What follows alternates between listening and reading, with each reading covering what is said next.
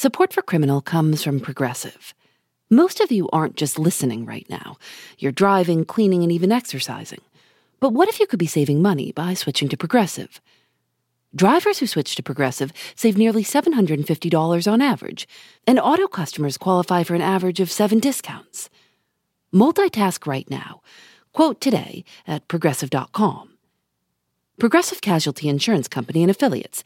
National average 12 month savings of $744 by new customers surveyed who saved with Progressive between June 2022 and May 2023. Potential savings will vary. Discounts not available in all states and situations. Hi, I'm Johanna Ferreira, content director at Pop Sugar Juntos. Juntos is all about celebrating Latina culture, pride, our many intersectional identities, and joy. Thanks to support from Prime, there's so much to get into over at Juntos this month. From conversations with the Latina minds behind our favorite new movies and resurrected TV shows, to thoughtful celebrity commentary and exclusive interviews with some of the biggest Latin music artists today. And it doesn't stop there. Get more of the music, movies, and shopping you love on Prime. Whatever you're into, it's on Prime. Visit amazon.com slash prime to get more of whatever you're into from streaming to shopping. And get all of our latest coverage at popsugar.com slash juntos. Con amor, Johanna. This episode contains descriptions of violence and post-mortem forensic examinations. It might not be appropriate for everyone. Please use discretion. She really enjoyed getting married a lot. She'd been married 11 times to nine different men. You can do the math on that one. She sometimes was a little careless about whether one marriage was over before she began another one. Jill Coit got married for the first time before she was 20. That first marriage didn't last long. She soon married her second husband, and then her third. Almost three weeks after she filed for divorce from husband number three, he was dead. His name was William Clark Coit, and he'd been shot in his home by someone who'd come through an unlocked back door. Police suspected that his wife was involved in his death, but she checked herself into a psychiatric facility and somehow avoided further questioning. From there, she somehow convinced a wealthy elderly man to adopt her. He passed away a year later, and she received a large portion of his estate. She then married a Marine Corps major. They divorced. Her fifth husband was her lawyer. She actually married him twice. Husband number seven told the LA Times if you were to meet her and talk to her, you'd think she's just the greatest person you ever met. In 1991, she married a man named Gerald Boggs in Steamboat Springs, Colorado. When Gerald Boggs learned that she was also married to someone else, he hired a private investigator to look into her past. He annulled the marriage and had all of her assets frozen. In response, she sued him for $100,000. About two weeks before the trial was set to begin in October of 1993, Gerald Boggs seemed to be trying to go back to his normal life. He had come in to work, as he always did. He ran the hardware store in town. We're hearing the story from Dave Norris. He spent more than 40 years as a professor of integrative physiology at the University of Colorado. And he would come in in the morning and he would open up the shop, and his brother, who ran the store with him, would come in later and take over, and then he would go to the restaurant just down the street called the Shack, and there he would uh, have his usual breakfast. In fact, it was so standard that when they saw him coming down the street, the waitress would even tell the cook to go ahead and prepare his breakfast, which was always hash browns, eggs, and toast. On this particular day, Gerald Boggs wasn't feeling well. He went home from the hardware store early.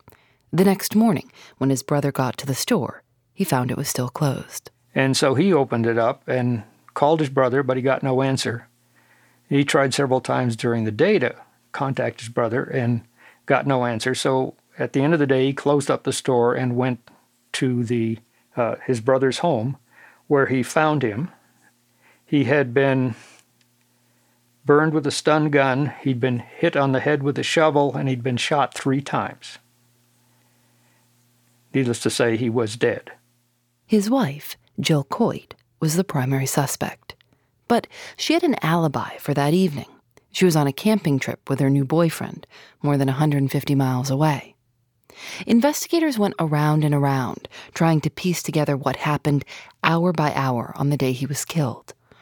All they knew for sure was that he'd been seen at the shack, having his usual eggs, toast, and hash browns.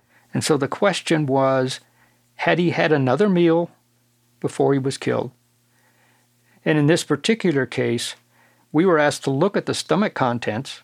The we he's referring to is himself and a botanist named Jane Bock. They were colleagues at the University of Colorado. And when they looked at the contents of Gerald Boggs' stomach, they found two things potatoes and onions. Now, it turns out that the shack claimed that they never put onions in their hash browns. So that could have suggested a, a later meal that also had potatoes in it. Which would mean he was killed in the evening, the time when his wife had her camping alibi.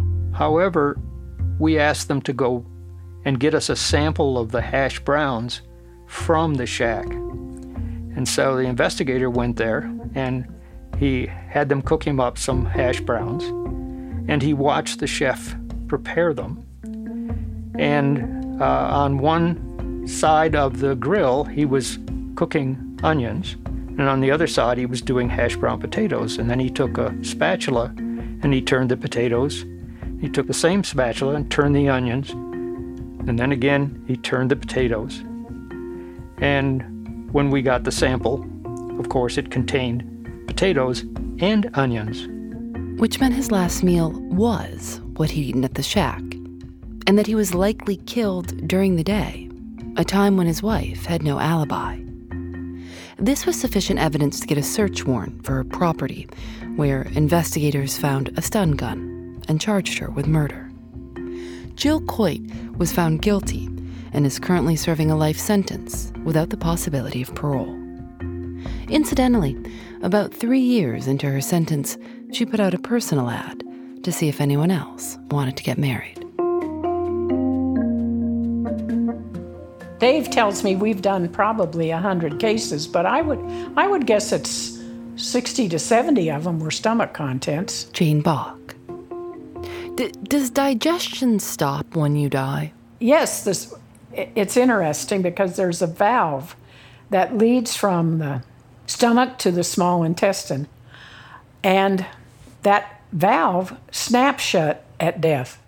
The valve is a band of smooth muscle and when it snaps shut, it creates a perfect little evidence locker for those willing to look inside. I'm Phoebe Judge. This is Criminal.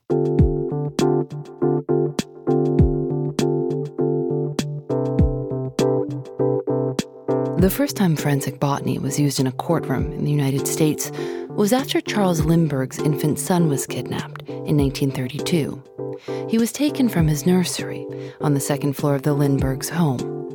Someone had placed a homemade ladder under the window, and a ransom note for $50,000 was found on the windowsill. The baby was found a little over two months later, buried on the side of the road. Police traced the ransom money back to a German man named Bruno Hauptmann. A plant anatomist named Arthur Koehler compared the wood on the homemade ladder to the wood in Hauptmann's attic, and it was a match. Koehler's testimony set a precedent for the admission of botanical evidence in trial. But Jane Bock and Dave Norris weren't trying to follow in Arthur Koehler's footsteps. They loved teaching, loved their students, they liked mystery novels, but had no interest in real detective work. Until 1982, Jane got a call from a coroner friend in Denver. He played a trick on me, kind of. He said, I'm dealing with a homicide here of a young woman. We want to know what her last meal was. Do you think you could look at her stomach contents and tell me what kind of plant food she ate at her last meal? And I said, no. And he said, why not? And I said, because it'll look bad and smell bad. That's why I'm a botanist. And he said, what if I just sent you slides? And I said, Oh, okay, sure, I love the microscope. I'll be glad to take a look. So I thought, since we don't really have that varied a diet in plant foods, maybe 75 species at most, I might be able to help him. She put the slides under her microscope, and while she didn't know exactly what she was looking for, something was familiar. We had just looked at some cabbage in one of my anatomy classes, and I said, gee, that's a ringer for cabbage. And the bean was so much intact that it, it, it just made sense that that's what it was. But that, that was strictly hunch and seat of the pants stuff. She wanted to be sure. So she went to the store and picked up some cabbage and pinto beans and chewed them up herself. Then she made her own slides to compare. and very quickly, I knew I was in over my head because I have all these degrees in botany, and I know absolutely nothing about the intricacies of human digestion. That's when she called her colleague, Dave Norris. She knew plants, he knew the body. My first thought was uh, this would be a very interesting uh, way to help determine time of death. Because if you know the last known meal and the stomach contents match that meal, you can fix time of death within two to four hours, or maybe less. Uh, on the other hand, if it doesn't match, you know that the person had at least one additional meal before they were killed. And in this particular case, the last known meal was with her boyfriend at McDonald's. And often the first uh, suspect is going to be the, the male associate. And at that time, McDonald's was not a health food restaurant like it is today. And uh, so he thought she must have eaten a different meal. And it turned out that, in fact, she had eaten a different meal. That placed her time of death in the evening. At which time he was well alibied. And so he was no longer considered a, a suspect in the crime. It later turned out that she was killed by a serial killer who several years later confessed to the crime and indicated that her last meal had been at Wendy's, which in those days did have a salad bar. That was Dave and Jane's first case. And after that, the phone just kept ringing. We had sort of thought this was, you know, interesting and it's sort of a one time deal, but it turned out not to be. Thanks to Progressive for their support. While you're listening to the show, maybe you're also doing something else driving, dishes, folding laundry I listen when I go on walks. If you're not currently driving a car, you could also be getting an auto quote from Progressive Insurance. Save money right now from your phone. Drivers who switch to Progressive save nearly $750 on average, and auto customers qualify for an average of seven discounts. Discounts for having multiple vehicles on your policy, being a homeowner, and more. Progressive will be with you 24 7, 365 days a year, so you're protected no matter what. You can get a quote for your car insurance at progressive.com to join over the 28 million drivers who trust Progressive. Progressive Casualty Insurance Company and Affiliates. National average 12 month savings of $744 by new customers surveyed who saved with Progressive between June 2022 and May 2023. Potential savings will vary. Discounts not available in all states and situations. It's so, you know, with all of this the world today where DNA testing and toxicology and blood, you know, sample this is one of the simplest things you you can do looking for the plants it seems it's it's also one of the cheapest and um, the irony is that there are no botanists on staff at the f- finest i think it's the finest although i have some doubts fbi lab in quantico virginia where they can do all sorts of wonderful things. I keep encountering them in cases, but they don't have any botanists. And I see them do things where they have a serious lapse of the treating of a crime scene or even of the victims when they ignore botany. What's your favorite part of this work? Wondering what in the hell kind of, pardon me, wondering what in the heck kind of uh, plant that was in somebody's stomach contents and figuring it out. What what what if it was a, a like a marshmallow? You know, something that seems so fake. It's not a plant. So things like that, meat, marshmallow. No. You can't tell. Nobody could, I don't think. And and the trick is with meats, you might say, "Oh, well they had a big steak." And not if it's been in the stomach very long. It just turns to gush because they don't have cell walls. Proteins break down, but the cell walls of plants remain visible under a microscope. They're just beautiful to look at. They're like little sculptures.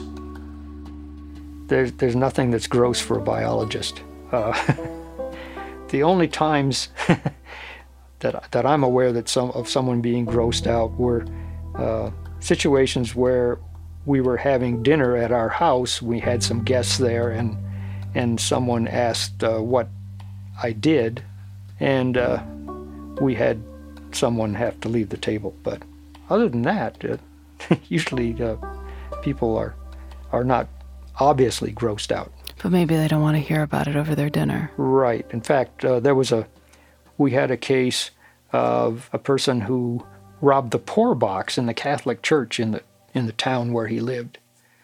And he also suffered from a disorder known as Crohn's disease, which means when you get very excited, you can't necessarily control your bowel movements. Um, and he had a bout of diarrhea, and he left behind some fecal material in the church, uh, which we were able to match to the fecal material that was associated with the pair of blue jeans that he threw into a dumpster. When he was presented with the similarity, he uh, confessed. That was that was kind of a memorable case. We prefer the cases where where there are confessions, so we don't have to go to court. By 1995, Jane and Dave had been working on forensic botany for 13 years. And they were often frustrated that law enforcement and attorneys didn't see its potential.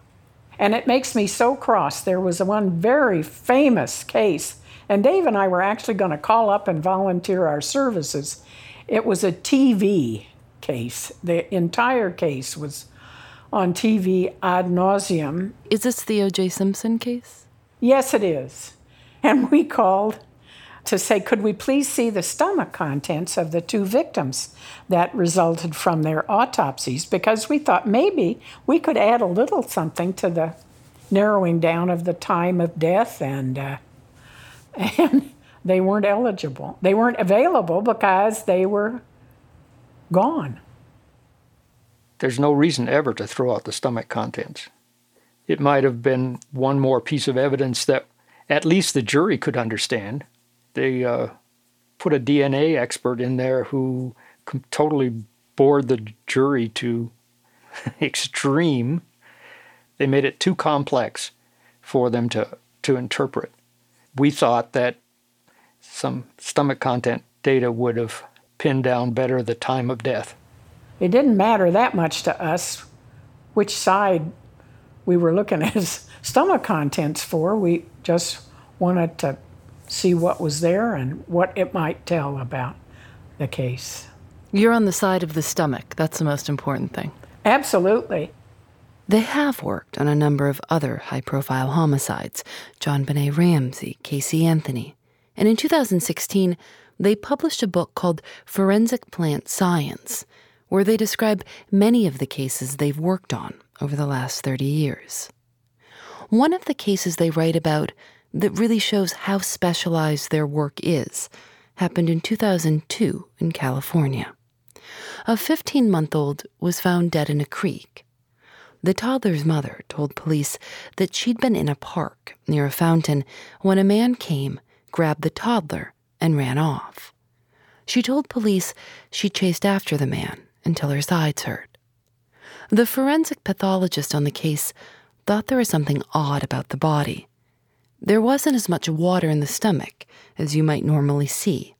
He described it as looking like a, quote, gentle drowning. He asked for advice on a medical examiner's listserv, and someone gave him Jane's number. She examined the water in the toddler's stomach and found microalgae that matched the water in the creek where the toddler was found, but she also found microalgae from the fountain in the park. When investigators confronted the mother with evidence that the baby had ingested water from both the creek and the fountain, she confessed that she had killed her child and made up the abduction story. She pled guilty to first degree murder. Jane says the story still haunts her, but when she's in the lab, she just tries to focus on the work. I'm not thinking about some some poor soul, but if you go in the courtroom, you have to. You just have to because there are all these people involved in the case and you know, maybe the mother of the victim or the dad or the children of the victim. And then the people that love the suspect and, and believe in her or him. Oh, that's that makes it very, very hard. It makes it as serious as it should should be, of course, no matter which side you're working for.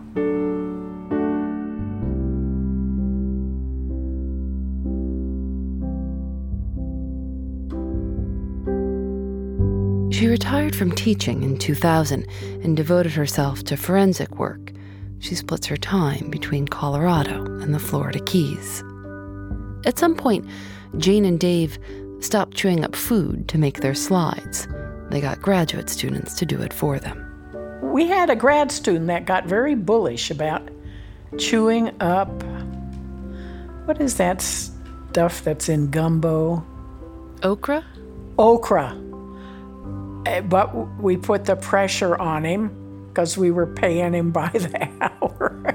and he he finally went along with it. He didn't like okra. No, I, I like it. I I like it too. I should have chewed it up for him. well, this has been such a nice talk with you, and I thank you for taking all this time to talk with us. It was really interesting. Good. Um, we will put this recording together to make it sound like you and I are kind of in the same room. I wish we were, Phoebe. I'd love to know you. I would like to know you. I mean, this is so fascinating. I would like to be chewing up food for you.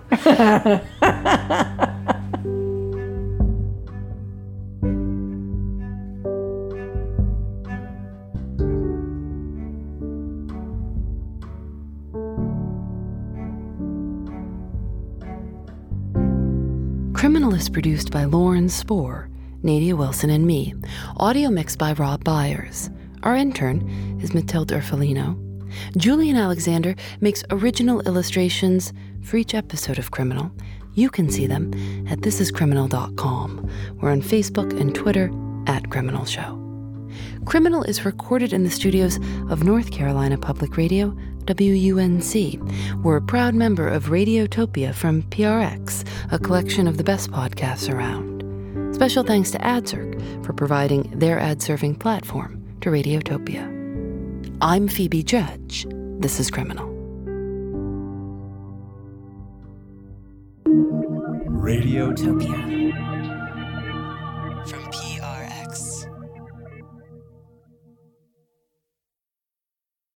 Thanks to Progressive for their support. Most of you aren't just listening right now, you're driving, cleaning, and even exercising. But what if you could be saving money by switching to Progressive? Drivers who switch to Progressive save nearly $750 on average, and auto customers qualify for an average of seven discounts. Multitask right now. Quote today at progressive.com. Progressive Casualty Insurance Company and Affiliates. National average 12 month savings of $744 by new customers surveyed who saved with Progressive between June 2022 and May 2023. Potential savings will vary. Discounts not available in all states and situations.